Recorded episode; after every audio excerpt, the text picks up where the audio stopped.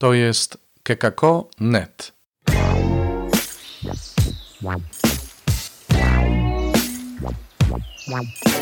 Poranny suplement diety.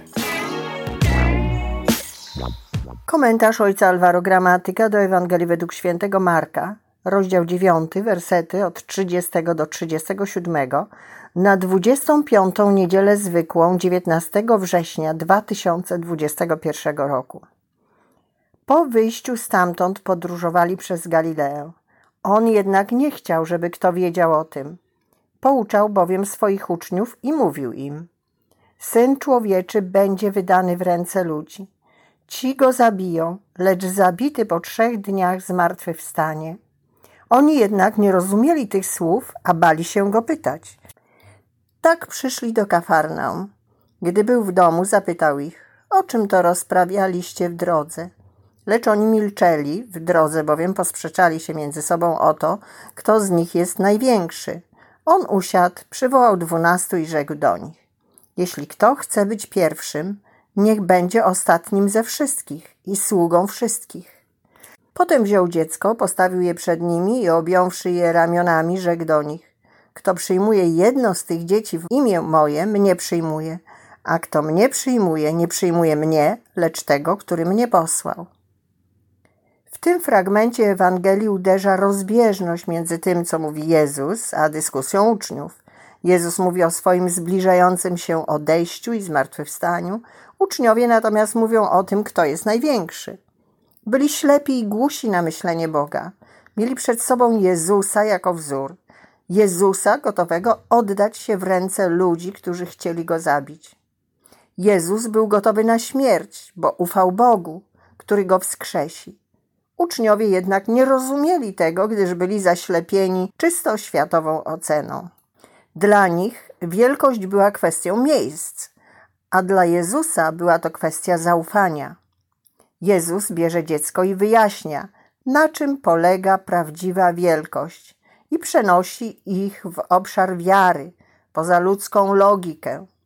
Dla Jezusa ten, kto jest ufny jak dziecko, jest wielki.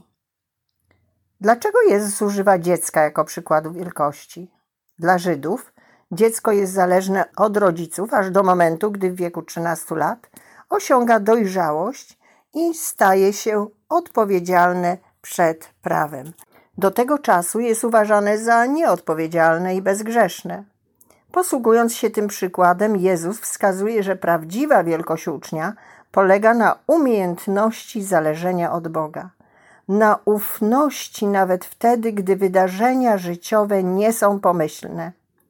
Wielkość nie zależy od tego, co się robi, ale od tego, komu się ufa. Chodzi o ufność w nieskończone miłosierdzie, polegającą na tym, że cokolwiek czynimy, nie zmienia to spojrzenia Boga na nas. W Jego oczach pozostajemy niewinni. Jesteśmy niewinni nie dlatego, że jesteśmy bezgrzeszni, ale dlatego, że Bóg jest wierny w swojej miłości wobec nas.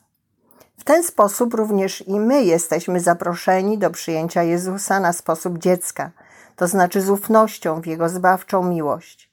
Mówiąc konkretnie, oznacza to, aby nie martwić się wydarzeniami, które mają miejsce w naszym życiu, ponieważ nigdy nie zostaniemy opuszczeni, a jeśli nasze serce coś nam wyrzuca, Bóg jest większy od naszego serca.